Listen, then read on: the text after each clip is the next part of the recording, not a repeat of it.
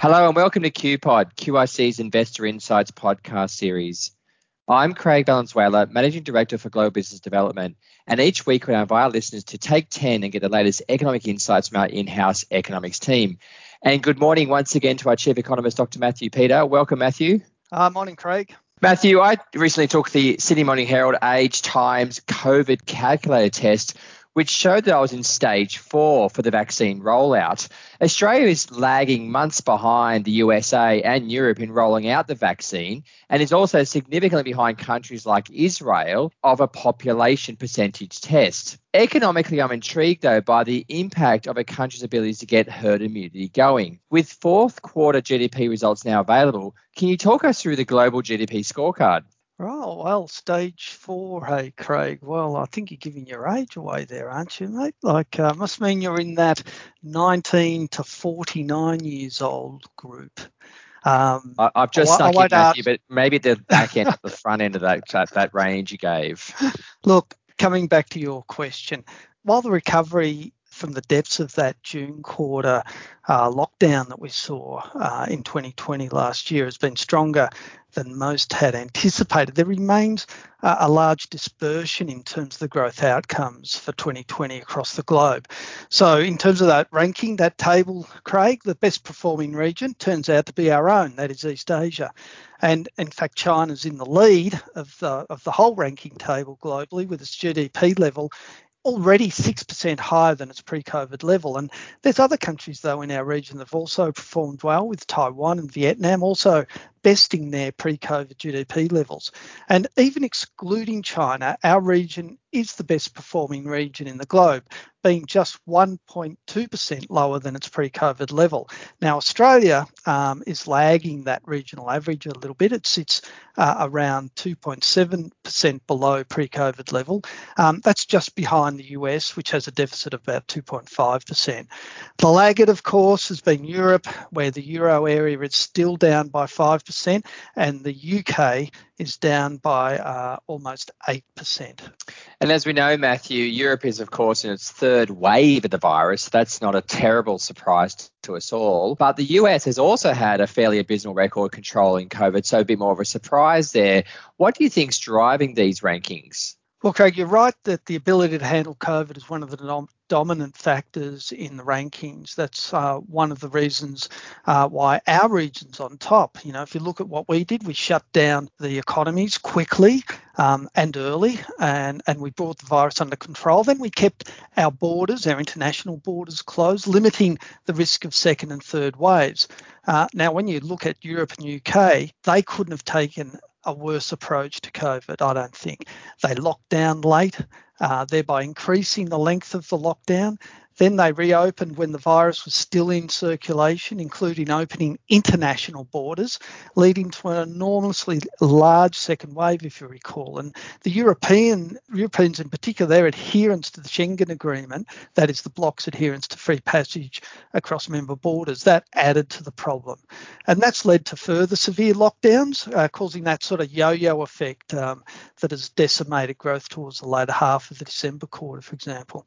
Now, the US has also had an abysmal record containing COVID, but unlike the Europeans, um, they were less willing to go into lockdowns, particularly in states uh, with Republican uh, governors. Uh, and this greater willingness, really, to trade off positive economic outcomes for negative health outcomes is what differentiates the US uh, from Europe uh, and gives Europe, uh, the US a slightly stronger um, growth outcome for 2020. One last important factor um, determining the ranking, though, was the strength of consumer spending throughout 2020 as governments if you recall, provided that massive income support to households.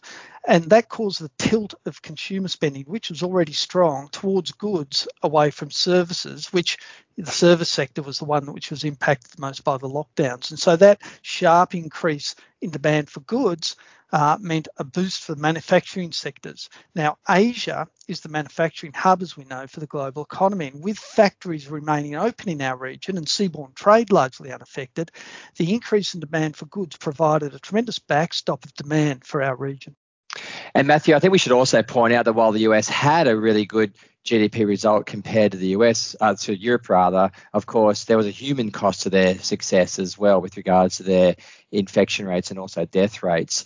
You're listening to Craig Balenzuela and QIC's Take 10 podcast, where our chief economist, Dr. Matthew Peter, is taking us through the world's GDP outlook as the vaccine rollout starts to shape your investment outlook. Clearly, these results are yet to fully capture the vaccine's ability to improve the economic results, Matthew, given that Europe and the US is starting to roll out the vaccine through late 2020.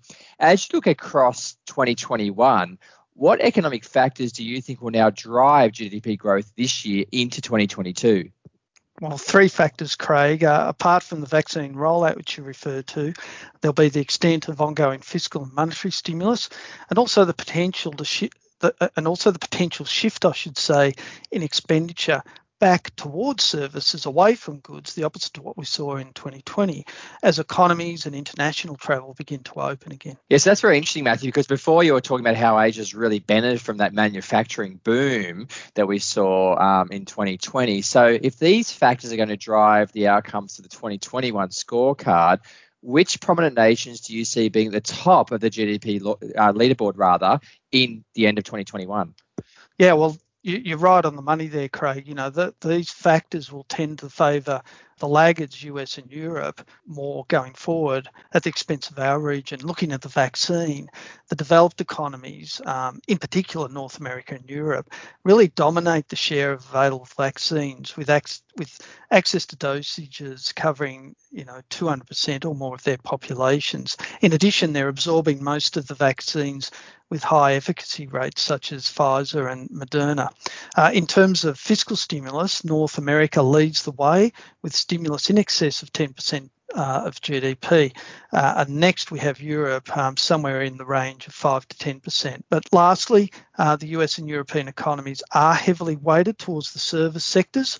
So, as herd immunity is achieved and their economies return to normal, the boost to the service sector will amplify growth in those regions. Okay, so that's the top of the leaderboard at the end of 2021. And if we have the USA climbing the ranks, uh, which countries or regions, Matthew, do you then see dropping down or remaining low on that GDP scorecard? Well, I think the laggard there will be the East Asia region, our region. Although I, I, I, I'll condition this to say we're in a backdrop of of growing you know, of climbing global growth. So we're talking here about relativities as opposed to absolute um, growth rates. Yes. Um, but I think the Asia region will drop back. Uh, most countries in our region are developing nations and have far less access to vaccines with population coverage rates uh, of less than 100%. You know, even the uh, population coverage rate in, in China, which is producing its own vaccines, is less than 80% at the moment. Uh, also, those countries, they've got access to the less potent vaccines, such as AstraZeneca and the Chinese vaccines, which are only between 70% and 50% effective.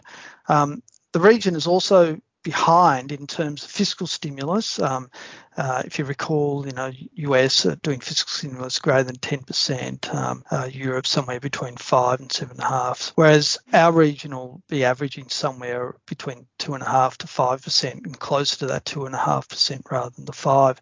And finally, the region is more weighted to manufacturing rather than the service sectors compared to the developed economies. And so, as the consumer tilts back to services, this may prove uh, a further relative head, headwind to the region. You're listening to Craig Balenzuela and QIC's Take 10 podcast, where our chief economist, Dr. Matthew Peter, is taking us through the global economic outlook as the vaccine rollout combined with a variety of approaches to manage COVID 19 starts to play out. As we start to assess the outlook for institutional investors, Matthew, we've seen the 10 year bond yields have started to really rise in recent months. So, with this GDP outlook in mind, should the reflation theme be a focus now for our institutional investors? Well, the increase in bond yields since the announcement of the vaccine rollouts um, back in October last year, it's been sharp. But we think most of the good news in terms of the outlook is now priced into fixed income markets uh, through the higher yields. Inflation uh, still faces headwinds with unemployment rates remaining high and wage growth stubbornly low. And we think the outlook for risk assets has moderated somewhat from those really bullish settings of the second half of 2020, where enormous liquidity injections inflated asset prices. But at the same time, we don't think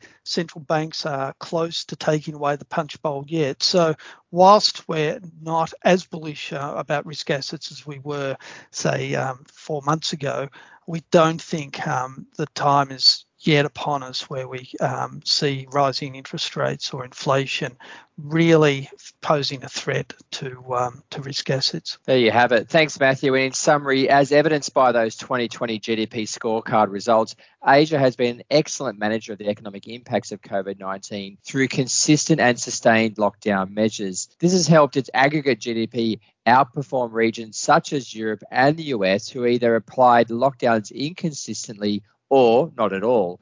However, with financial markets being forward looking as we enter the vaccine rollout stage and confidence levels also increase, 2021 is shaping up to be a recovery and growth year with the economic powerhouses in Europe and the USA likely to become global growth engines.